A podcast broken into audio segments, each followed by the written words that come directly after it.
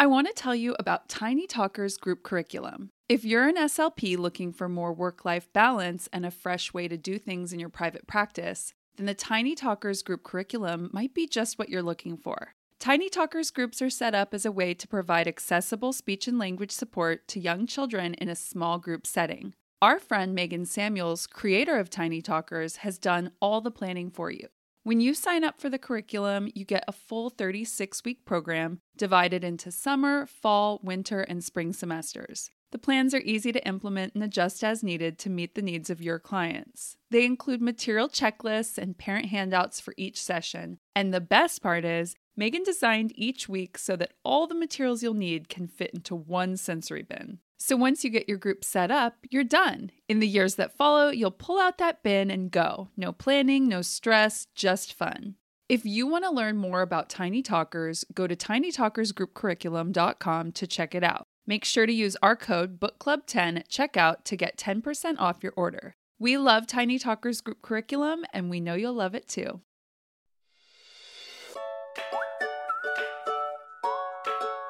You're listening to the SLP Book Club.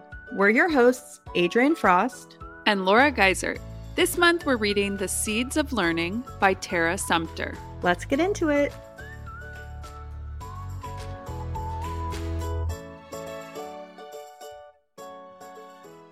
Hi, everyone. Welcome back to the SLP Book Club. Today, we are going to be talking about chapters three and four from The Seeds of Learning by Tera Sumpter. But first, before we get into that, we thought we would again play a little game, have a little conversation, maybe laugh a little bit. So today we're just going to do some conversation starters and, you know, maybe tell some stories. So, Laura, I'm going to pick the first one. Okay. What is something you love that everyone else thinks is gross? Okay, I just thought about this the other day. I don't know if I would say everyone thinks it's gross, but I love at the dentist when they measure your gums, where they poke them with that little stick. Yeah, and they go like three, two, three, three, two. They're telling somebody else and they're recording it. Do you know what I'm talking about? right. Yeah, it's like the depth of your gum pocket. I love it. Like it feels like an itch is being scratched. It feels so good. They always act like it's going to be terrible. Like, oh, I've got to measure your gums now. I'm sorry. And I'm like, no, please. And I just went to the dentist and they didn't do it. And I almost wanted to be like, um, guys. I've been waiting for this for six months.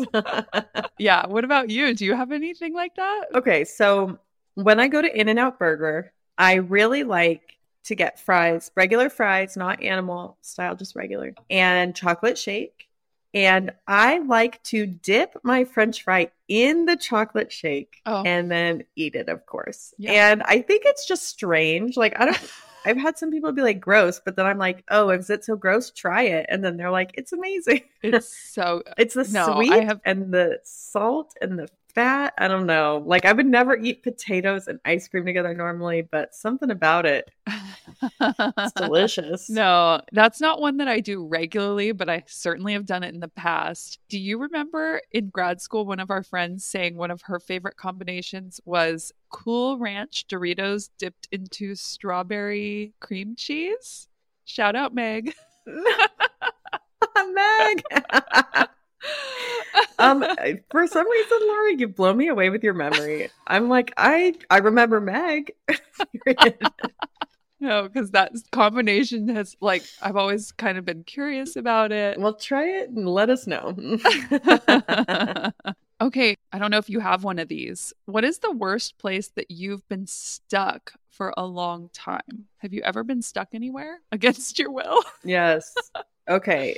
So this is a little bit of like a story, so just bear with me. Oh no. When I was like 13, I went on a cruise with my family, a Mexican cruise. It was like the 7-day you hit Mazatlan, you hit Cabo, you hit Puerto Vallarta, you came back up. And I think we were in Puerto Vallarta and we docked my family and I, we got off the boat. We had scheduled some kind of excursion where we something on like a beach thing. We were just kind of hanging on the beach. I'm like, whoa, those clouds are like really big. They're moving like really fast. And then the next thing I know, there's a full on storm going on. Beach umbrellas are tumbling across the beach. chairs are flying. It's totally scary. Went Oh from being gosh. really nice to being really scary, like in an instant. I look out at the cruise ship and it just turns around and just like leaves, goes out to sea. And we're all like, wait. so then it became this natural disaster situation where all we have are these like carnival cruise towels and our bathing suits. And we're like, oh no, it's like a hurricane. And we were just wandering around. We Oh my ended up on some boat, like women and children only style. Like I was with my aunt and uncle. My uncle left. The boat wasn't even going anywhere. It was just sitting at the dock in the waves. It was Uh-huh. horrible. We ended up in like this abandoned hotel with all the other refugees from the cruise. And eventually Oh the I don't know, the storm passed and we were able to get back on the boat. But it was like fully terrifying. Yeah. And um, we still laugh about it to this day. It was hilarious, but scary in the moment. Oh my gosh, that sounds terrifying. I thought I had I this know. really horrific story, but now it sounds really tame in comparison because in high school, my volleyball team was on the plane from Denver. Come like we were boarded and sitting there waiting to leave, and then they just deboarded. They were like, "Sorry, there's a storm," and we had to spend the whole night asleep on the floor of the Denver airport. I Oh, mean, we didn't get a hotel. We got nothing. We just had to spend the night there. It was abandoned too. It's not like a bustling. It wasn't like people were still there. Nobody was there. It was empty. It was dark. Like we were just there, the volleyball team, just laying on the floor. But oh my if- gosh, that's if you gave me the option of the Denver airport versus Puerto Vallarta in a storm, I think I'm going to take the Denver airport. Well, I guess I just topped your story. Sorry. it totally showed me up. okay, Laura. So my question for you is what is the funniest movie you have ever seen? In the moment at the movie theater where I just could not believe how funny a movie was, was Anchorman. I was in college when it came out, went to the theater with my friends, and just died. I thought that was the funniest movie in the world. Yeah. I think that's going to be my answer. What about you? Okay. My answer is Step Brothers. Oh my god. I don't remember seeing it in the theaters, but it, that is a movie where I watch it a lot. Not all the time, but probably I could watch it every three months, and I'm still laughing so hard. Will Ferrell is so funny. Okay, so we both picked Will Ferrell movies, but isn't John C. Reilly also in the Anchorman fight scene? Yes, of course, both. Okay, so Laura and I both picked movies that were from a pretty long time ago. So if anybody has good suggestions for really funny movies that are a little bit more current, please go ahead and DM us. We're always open to suggestions and maybe we'll join, I don't know, maybe we'll join Gen Z. All right, well, that's it for our game. Thank you for hanging with us and stay tuned as we talk about chapters three and four from the Seeds of Learning. Have you checked out Laura's speech materials yet on Teachers Pay Teachers or Boom Learning under Laura G. SLP?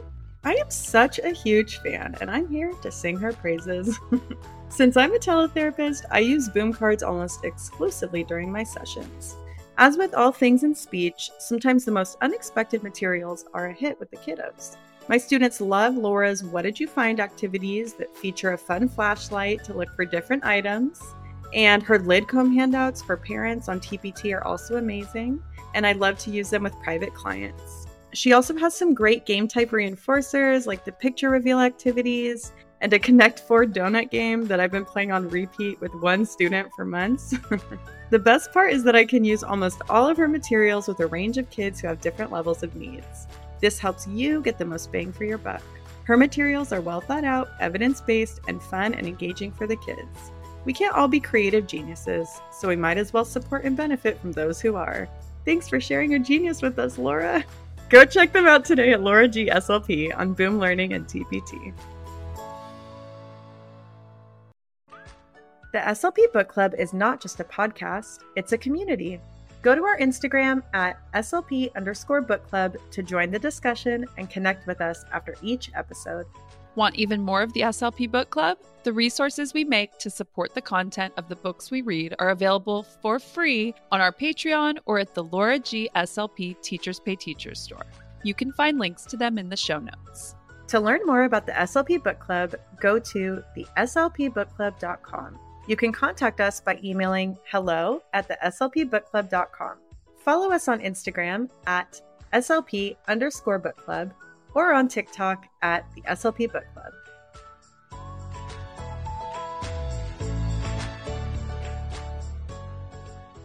All right, so chapter three, we're talking about executive functioning, which serves as a self regulatory system. If you have been listening to the SLP Book Club for a while, then you'll recall the book we covered, Smart But Scattered, where we went really in depth about executive functioning. And you're going to be ahead of the curve if you listened along for that one, because that was a great primer for what we're about to talk about in this chapter. So, overall, it's our overarching, all encompassing regulatory system of cognition. The author describes it as an orchestra conductor whose job it is to coordinate and integrate all of the various parts of cognition to create a seamless, sort of harmonious input and output. Tera also uses the skill cluster model developed by Dr. George McCloskey to define executive functioning. She feels like this model is helpful because it allows the practitioner to be specific about a child's deficit area and level of breakdown. So, this precision is really important in order to make your therapy really targeted and effective. If you are interested in learning more about Dr. McCloskey's model, which has been really simplified for the book, you can check out his book, which is titled Assessment and Intervention for Executive Function Difficulties. And one characteristic of executive function deficit is inconsistency in performance. So, this might look like a student who seems engaged and focused in the information one day, and then the next day he's just like spacey, totally zoned out. Or maybe a student who does well on a test, and then the next test he takes just does completely horribly. So, it's really that inconsistency. And the impact of executive function weakness on learning cannot be underestimated. So, children develop speech and language by paying attention to the adults around them during their development. Again, this has to do with really early language. When babies are babbling, that's because they're listening to the adults around them and copying them. But when children are not focused or paying attention to their adult models, then they can miss big amounts of information. And this can cause gaps in any or all aspects of cognitive development, gaps in knowledge, difficulty acquiring and retaining information, and difficulty generating new ideas and initiating tasks. So, this can result in children who are unorganized, forgetful, inflexible, easily distracted, and often off task. Pretty much the profile for a student we think of when we think of executive functioning deficits. So these are also the kids who rush through assignments with weak self monitoring and self correction, or they take forever on their work because they have poor focus. Maybe they have a hard time controlling their pace, sense of time, prioritization, and initiation. So, tasks that have multiple steps and require layers of planning to execute are particularly overwhelming for these children. And as I was just saying that, I was reminded of this weekend, my sister and I were cleaning the house and her room is a disaster. And she came to me and she was like, I really need your help. Like, I'm so overwhelmed. I don't know what to prioritize. I don't know what to do first. Did you break so, out smart but scattered? Yeah, I was like, I have a plan for this. Like, of course, I didn't whip out a list and do a little visual for each step.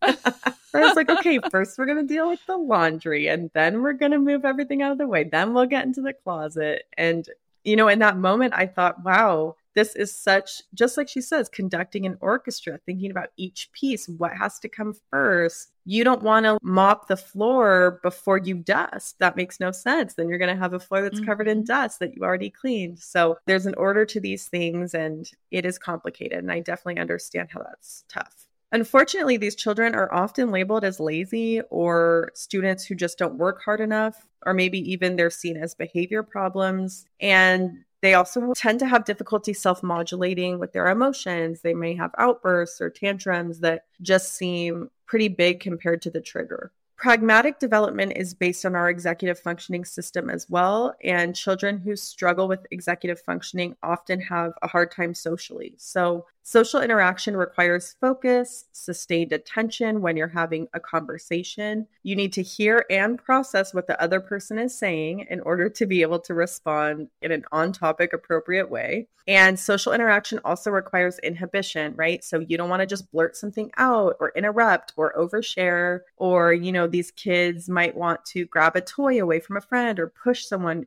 if they're frustrated. And these all can get in the way of being socially appropriate and accepted by their peers. Inhibition is also necessary for turn taking during conversation or any social interaction, gameplay, so many different situations. So, from a diagnostic standpoint, these children can be really hard to diagnose because they might present with other difficulties like language delay or disorder, speech delay or disorder, learning disability, dyslexia, other reading impairments, pragmatic disorders, and so on. So, our job is to determine if they are executive function impairments as an underlying deficit that's driving all the other learning impairments that the child's presenting with. And in many cases, executive functioning impairments do cause other learning disabilities simply because the child is unable to focus or connect with the world around him or her maybe a child who has autism, you know, they can't connect with the world around them, or a child who has ADHD or ADD, you know, if they're unable to focus on the world around them, they're going to miss a lot of information.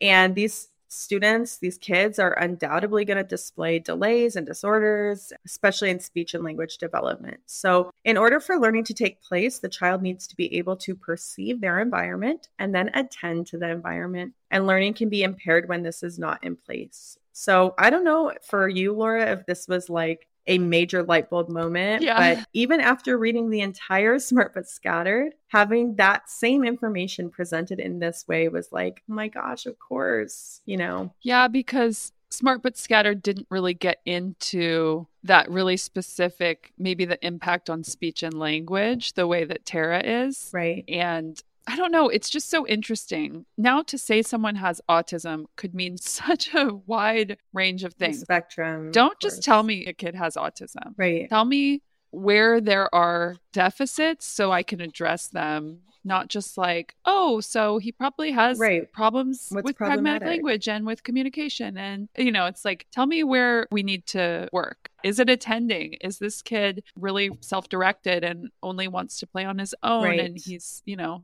it's just such a different way to look at things. And I read it and read it again. And I was like, oh, yep, this is what I've been missing. Yes, definitely. And oh my gosh, she said so, what she said to summarize it was basically sometimes the information gets in and sometimes it doesn't. So, that's a really blunt way of just explaining all that information. But then she said, you know, humans are always required to use executive functions. And I have this bolded because this is so important, right? So, there is literally no activity or task in which we do not have to use our executive functioning skills. So, this is a critical point when we talk about assessment. Every single test that we all use to assess children, whether it's speech, reading, academics, psych assessments, IQ assessments, is also testing a child's executive functioning skills. And this is super important because a child may present with deficits in other cognitive areas as a result, direct result of an executive functioning impairment. And this alone can cause us to miss the root problem because all we're seeing are the symptoms. And now I'm going to get up on my soapbox. I'm going to talk about something. Do it. Okay. I give the CELF all the time. Okay. I give the CELF to elementary school kids. I'm very familiar. And I have to talk about the recalling sentences subtest. it bothers me so much because I'm like, what information are we getting from this? Like, I was recently really reading the manual getting deep on this one subtest because it is supposed to give us insight into the child's morphology and syntax skills. Hmm. We are saying a sentence because tomorrow is Saturday. We, we can, can, stay up late, late tonight. tonight. and when they say because tomorrow Saturday, we stay up late tonight. You know, they're dropping words, and we're supposed to say, oh, they're having a difficult time with these more complex sentences or whatever. But in actuality, I mean, sometimes it does give you that information, especially if like what you're getting kind of aligns with their results from maybe the formulated sentences subtest. It's like, okay, like we're seeing these same things popping up. Yeah. However, I always tell parents this subtest really relies heavily on attention. You can say this sentence one time. And if they are distracted, that's it. They don't have it. And they're just immediately missing Yeah. that item. Or, you know, it also relies heavily on working memory. How Yeah. much information can you store in your brain? And it's like some kids are amazing at that, but I almost feel like it's a wash. If the attention is not there, you're not really learning anything. Yeah. I don't know. That subtest like really bothers me. Yeah. I mean, I have students, I had a student that I just assessed who I work with all the time who it's like his processing is so poor that we couldn't even do the sounds and sentences subtest from the GFTA oh, Okay. right? Where like you read the whole story and then you're giving them sentences. He can barely repeat anything longer than three words. And it's just like this is a processing deficit. Yeah. There is so much more going on that like needs to be treated before we work on like you know, detail comprehension from a passage, which is kind of how you would treat that, right? Let's work on your receptive language. Let's work on Yeah. everybody's just writing these goals and there is just some foundational pieces that are not being addressed. And lately, maybe it's the caseload I have right now, but I've just been like over and over and over seeing how attention impacts these results. And I wish we had her book on treatment would be like a great follow up to this book, you know. Yeah. We're like the people are clamoring. We want it. But anyway, so I was just totally thinking about that. And like, don't even get me started on the CASL. So on page 19, there's the visual that goes with this chapter. So you can see the author's simplified version of the skill cluster model. And under each skill, like attention or efficiency, there are other skills that are required in order to support that skill. So, like, for example, under attention, you can see that requires perception, focus, and sustained attention. So, for every basic category, there's so many other skills that need to be in place just to achieve like overall attention. So, I really liked this case study at the end of the chapter because I feel like, first of all, as SLPs, like we love a good case study and this really illustrates what we're talking about. So it's kind of long, but just hang in there with me. All right, this is about Tom. So, Tom, a six year old male in first grade, was struggling with all aspects of speech and language development and was not successfully learning in the classroom. So, Tom's attention and focus had been an issue since it was first noticed around age two.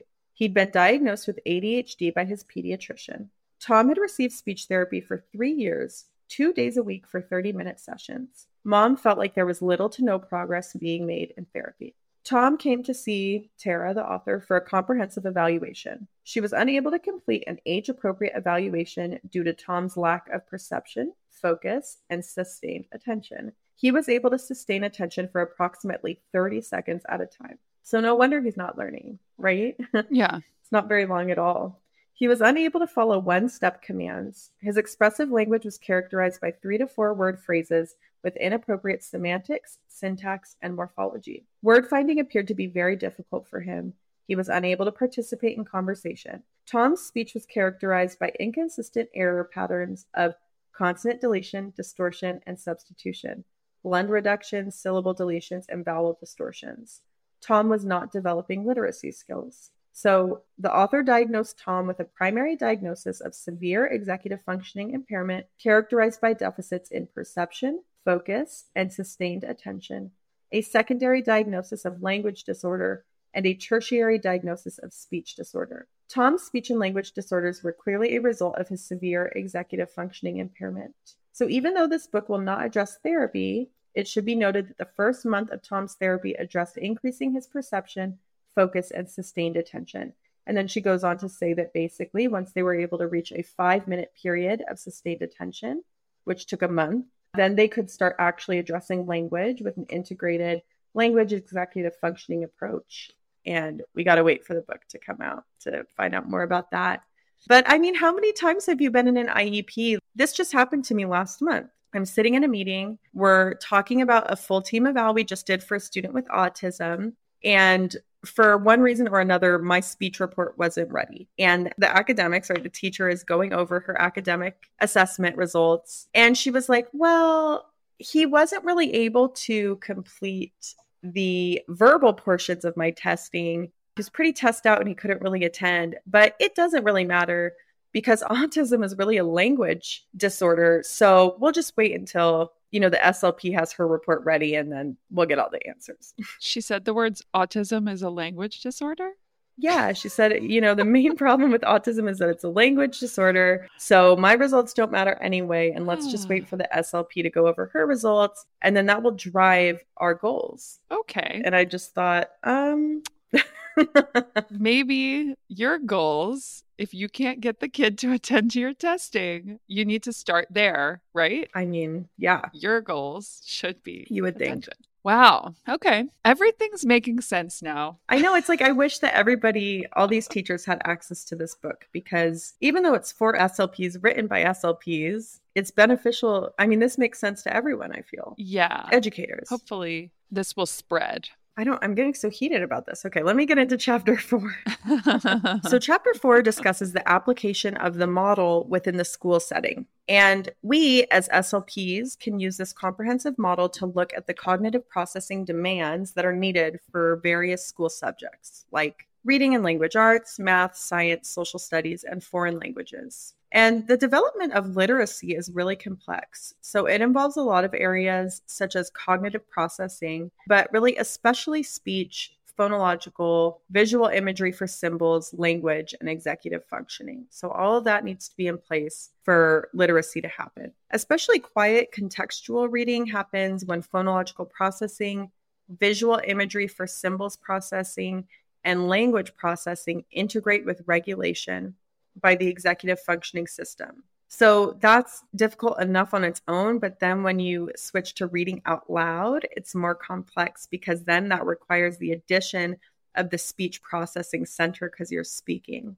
So children who have speech processing issues, like specifically apraxia, often have a hard time with literacy assessments because they need to read out loud. They have poor oral motor coordination and execution. And this is even more complicated when a time component is added to the assessment, like read as many words as you can in one minute. So, when the oral motor system is stressed, then we see impaired performance by these kids. So, basically, their poor literacy scores could be a result of their impaired oral motor coordination skills instead of their literacy processing. But based on all the information, the connection between speech sound disorders and literacy impairments has been well documented. And this is because speech development and phonological processing are deeply connected in the brain during development and cannot be separated. So when speech develops inadequately, then of course phonological processing does too. And this is why both need to be addressed in therapy. So, if there's a breakdown in literacy development, it's not enough to simply diagnose a child with dyslexia because that just means a simple reading impairment. So, it's up to the professionals to figure out one, where in the cognitive system, either the subsystem or the self regulatory system, is the deficit occurring? And two, at what processing level is the breakdown beginning? So, is the cognitive system deficit occurring in the visual imagery for symbols processing area with the four letter words? Are they having a hard time literally seeing CCVC word and understanding that? Or is it the language region with comprehending the four letter words? It's hard to know where the breakdown happens. When I was reading this chapter, I got totally overwhelmed thinking about reading thinking of how our brains learn to read and how now words are just sight words. And I stopped being oh, able, oh, yeah. like, it's like I couldn't even read anymore. It was getting so overwhelming thinking about how I can just look at these forms and know the word right as I look at it and how fast you can read. Because you memorized it. It was blowing my mind when she breaks it down, how we develop it. Sorry. Yeah. No, it's interesting because it makes me feel like, wow, what we take for granted. Yeah. Right. Because we had these skills in place and it was really easy to learn this, it just feels like, oh, why is that so hard? Yeah. Right. But thinking about all these things, it's like, oh, yeah. Yeah. Don't think too hard about sight words. no, no. you'll just forget how to read. well, there's a really fascinating table on page 28 that shows each cognitive domain and its associated literacy skills. So, like, for example, language processing involves the skills of vocabulary knowledge, use of context clues, and reading comprehension, amongst others. So, all of these things need to be in place. As adults when we're reading you know those things are already well developed so we're not even thinking about every time you use a context clue for a word you don't know. The two cognitive areas that affect the mechanics of reading are phonological processing and visual imagery for symbol processing so initially children develop phonological processing skills when they sound out small words so they're saying k a t means cat but over time they decode those over and over again until they become stored visually as sight words so they're just memorizing what it looks like. And this shift happens at different times for different children, but on average between the ages of six to seven. So sometimes we never really see this shift from decoding to memorize sight words because the visual imagery processing domain is never really strengthened enough. And then therapy would be required at that point. A child will be able to read words on a page if he develops strong processing in phonological processing and visual imagery for symbol processing. But this does not really ensure comprehension of the text. Again, like nonsense words. If those areas are strong enough, you can read and decode, but that does not really impact comprehension. And that requires the development and integration of the language processing system, which requires visualization. And children need to be able to make mental pictures of what they read in order to comprehend it. A common mistake seen in classrooms, I don't know if you've seen this, Laura, but I have. And I remember some TPT products getting like a lot of heat for this because it's basically promoting something that's not really evidence based. Is when a teacher encourages a child who has a hard time reading or a beginner reader to look at the pictures to help with their reading. Oh, yeah. And they're saying that this is a language tool and if you want to improve reading mechanics, then you really need to strengthen reading mechanics. And you should not use something that's a language tool if that's not what you're really trying to address. Yeah, that part was so interesting to me. You know, I was going backwards to grad school and learning about scaffolding and, you oh. know, like the ways that we try to help kids find strategies. When someone has a stroke or something like that, you do find these tools like a workaround. Right. But with kids and with neuroplasticity, if we give them a workaround, like looking at the pictures, they don't get that independence with reading because they rely so heavily. Right. And so some people might see that as scaffolding, but it's really just hurting in the long run. Yes. And she talks about that too, about this recent push, which we've all heard, to emphasize a child's learning style. Oh, you're a visual learner. We should give you a lot of visual information. But she's like, this approach is really a crutch. And she stresses that in order to help our struggling learners effectively, we must strengthen the areas of weakness, not teach to the strength which when you put it that way, it's so obvious.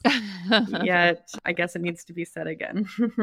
if you want to develop a literacy intervention approach for a child, you really first need to complete a comprehensive evaluation to figure out the area of cognitive weakness and level of breakdown. So, then that information is obviously going to help you make a selection of the appropriate intervention. So, for example, if a child is weak in phonological processing, you want to select a strategy that stimulates that or maybe phonemic awareness. And one of the most important things to remember is that the intervention you use needs to start at or before the level of breakdown. So, like you were saying in the last episode, Laura, a lot of these interventions assume stability at the CVC level, and maybe the child mm-hmm. is just at the CV level. So, first, you need to figure out where the breakdown's happening. And then there's a lot of programs out there, just choose one that fits, but that's a key component. And then also, we can think about all the different school subjects and what cognitive processes are required when a brain is trying to learn them, like English, math, social studies, science, even a foreign language. And the cognitive processing model can really help with that.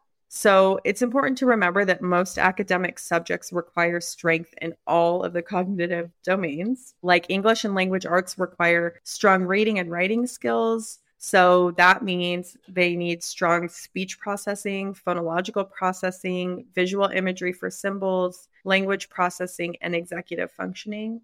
And then speaking of math, math demands strength in visual imagery for symbols. So this is math symbols like the plus sign, the minus sign, but also numbers, language processing, and executive functioning. So there's a significant executive functioning demand required for math, large amounts of cognitive planning and organization, and it used to be that kids who struggled with literacy and language still did well in math because it was heavily focused on computation and symbols. But as new approaches to math are being developed, language has kind of snuck in and significantly increased. So, you know, think of all the word problems. So now kids who struggle with English and language arts are also struggling with math. And then science and social studies also require strengths in speech processing, phonological processing, visual imagery for symbols, language processing, and executive functioning. And foreign languages, wow, like complicated.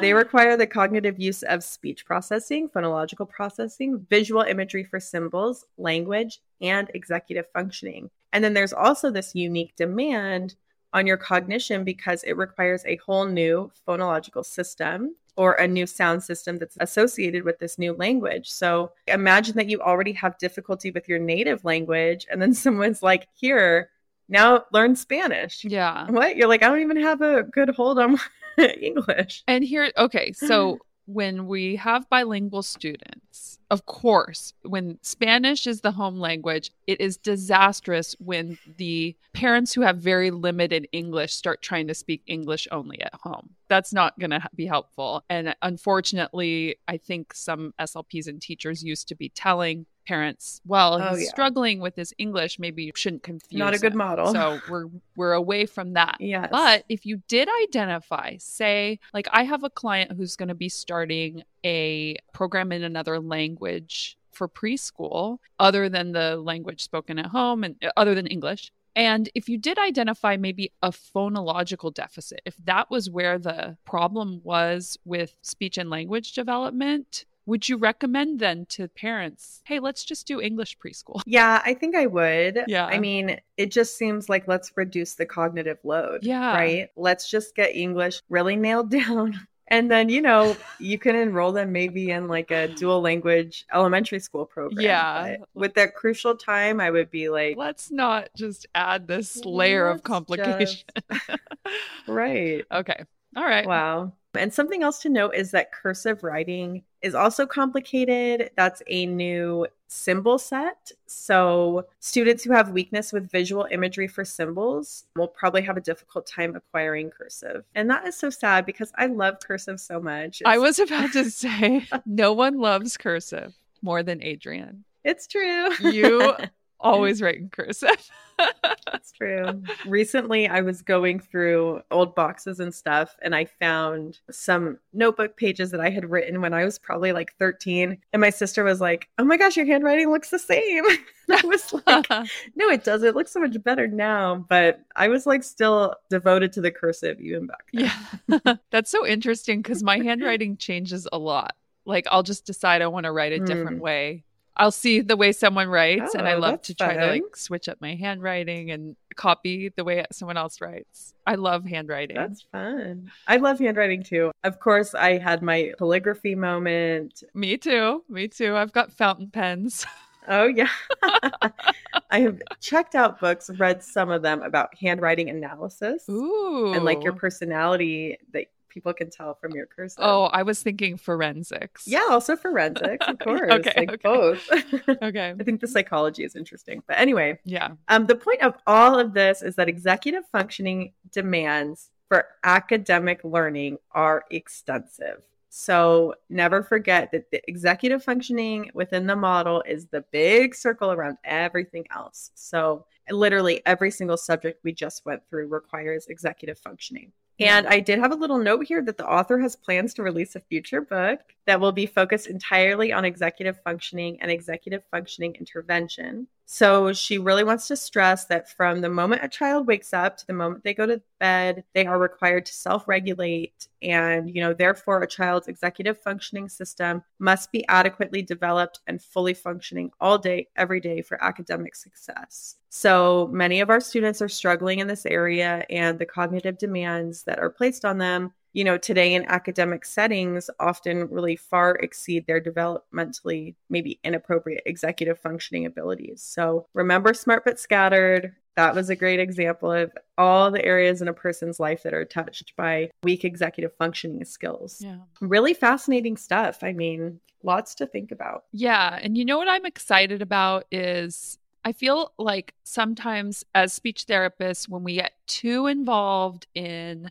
the academic areas, in the reading and the writing and the math, we kind of feel like we're overstepping or like we're a little out of our depth, like not quite, we don't know what the teachers know. But this is giving me this whole new way to look at things. And I do think teachers really value our input. I've had so many teachers ask me things. They're like, Can I show you this writing sample? Like, what is happening here? You know, they want my input on things about reading and about writing, about maybe a reading test, an oral reading test they did. And Yes. if you have this information now, you're going to feel so much more confident talking to teachers. I feel like this is going to be a book maybe that I read a couple times Right. because it's so interesting to put it all together like this. Definitely. And I can relate to that. I mean, if you have a reading specialist on your team at your district, then it's like you kind of don't want to step on toes. You're like, it's related, Mhm. but this is their job. But now we know that it actually is related. And there's probably so much we can learn from the reading specialist, you know, overall. So, Yeah.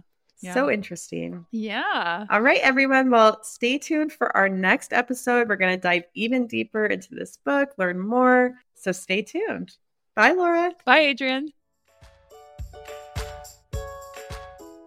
At the SLP Book Club, our mission is to learn, grow, and connect with other SLPs and educators. If you love what we're doing, the best way to support the podcast is to leave a rating and review wherever you listen. This helps other SLPs find the show so our community can grow even stronger. We appreciate you so much and hope you keep listening and reading along with us.